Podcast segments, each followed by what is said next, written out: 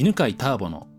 先延ばししてしまう人が行動してしまう人間心理学。はい、こんにちは。八ヶ岳で収録してます。Facebook ライブをね、しながらの収録ですね。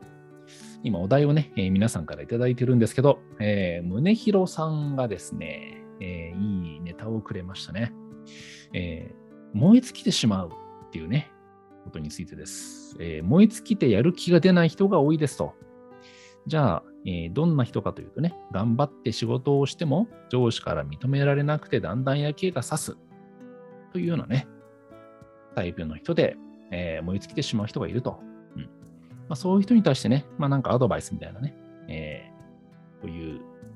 うん、アドバイスとかね、まあ、分析をしたいと思います。まず、燃え尽きるですね。えーちょっと燃え尽きるについて話そう、話をしようと思うんですけど、燃え尽きるっていうのはね、あの、まあ、アドレナリンの中毒なんですよね。うん。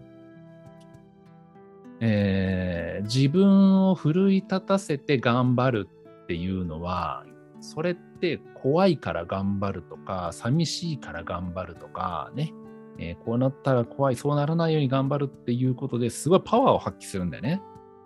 そって、つまりね、あの、嫌な気持ちをなくすために頑張ると。これ頑張んないと認めてもらえないから頑張るみたいなので、ね、裏に、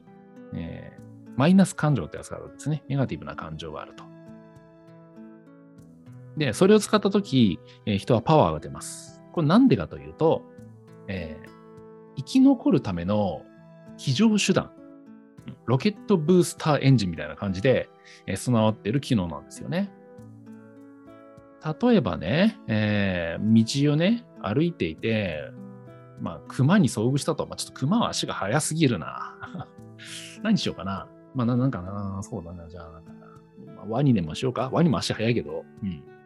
その時に、ね、のんびり歩いてたらね、食べられちゃうわけですよ。だからやっぱ、走るよね。でも、もし、まあ、ワニだったらば、木の上に登るよね。その時に、やっぱ木の上に登るって普段登んないからさ、パワーがいるわけですよね。でパワーがいる時にどうやって人間は出してきたかというと、それが死にたくないってね、えーこのままだと食べられてしまうっていう恐怖。その恐怖から逃れる時っていうのはめっちゃパワーが出るわけですよ。経験したことないあの犬に追っかけられた時に恐ろしいほど速く走れたことがあるんですけど、小学校の時だったかな。なんかね、空き地をね、あの造成地みたいなのあってね、あの港北ニュータウンっていうね、もう今はもう家がいっぱい建ってますけど、昔ね、あの森だったわけ。で、小学校1年生か2年かの時にね、もう大造成、うんなんその計画みたいなのが始まってね。んで、一気に森がなくなったらば、空き地に変わったんですよ、一面。さあ、なんかそこに犬がいてね。で、まあ面白いから遊んでいるとですね、こう犬がね、群れでね、10匹くらいいんだけど、なんかこう走ってくんの。で、友達ね、5、6人で遊んでる時に、うわ、野犬が来たぞーって誰か言うと、もうみんなで、うわーって逃げてくるんですよ。っていう時にね、めっちゃ速いスピードで走れたんだよね。なんか、こんなに速く走れるんだっていう感覚だけ覚えてるんですけど、まあこれがですね、あの、マイナス感情、恐怖を原動力にした時にめっちゃ力出るよってやつで、それって、えーえあの野犬に追われる時だけじゃなくて仕事の時にも使うんだよね。例えば締め切りとかね。締め切りが迫ると焦りますよね。あの時パワー出るじゃないですか。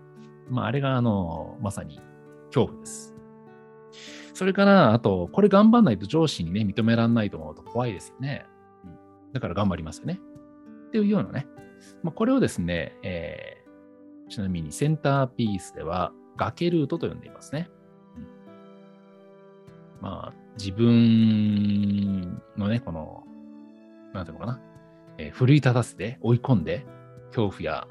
えー寂しさや、怒りのエネルギーを使ってね、え行動するっていうのもまるで崖を登るようにね、頑張るから。だから崖ルートっていうんですけど、で、えーまあ、これがですね、うん、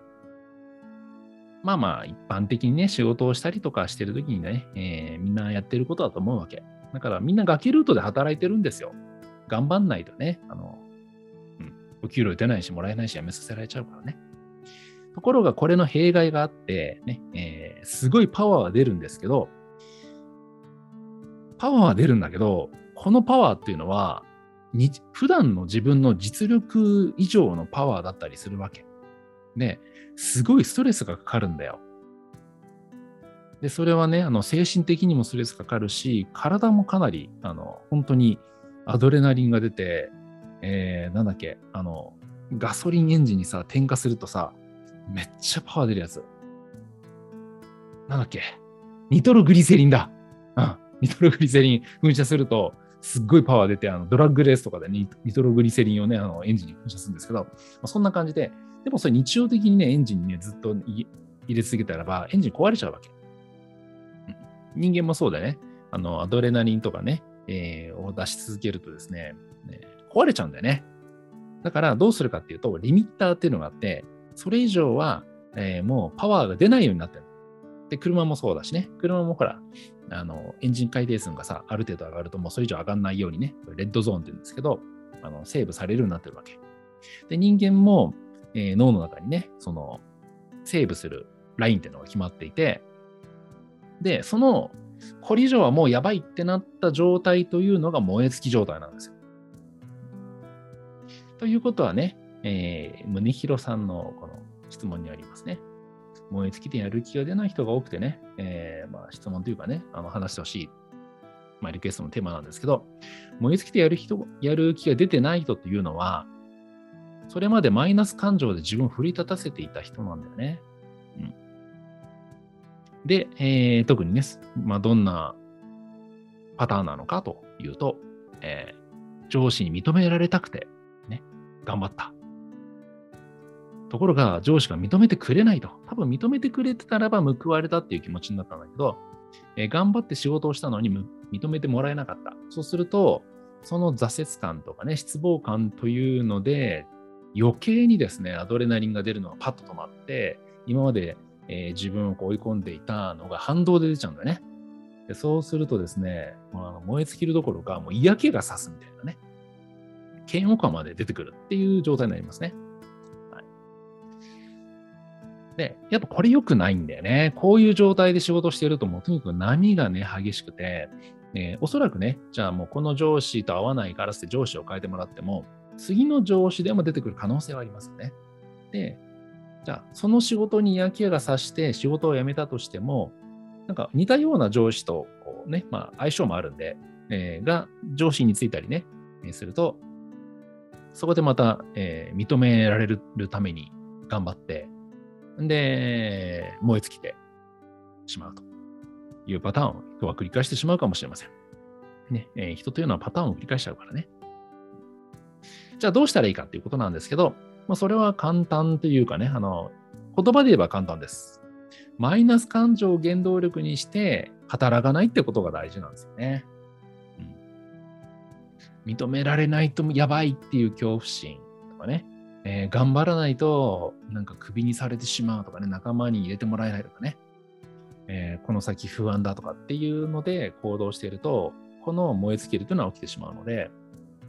えー、センターピースでは、ね、その崖ルートから階段ルートに変えましょうというのを提唱しています。でそれは何かというと、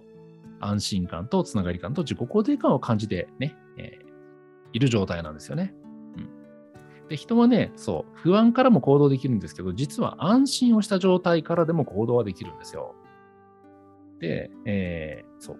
例えば認めてもらえてないという恐怖心から、認めてもらわなくちゃという恐怖心から行動もできるんですけど、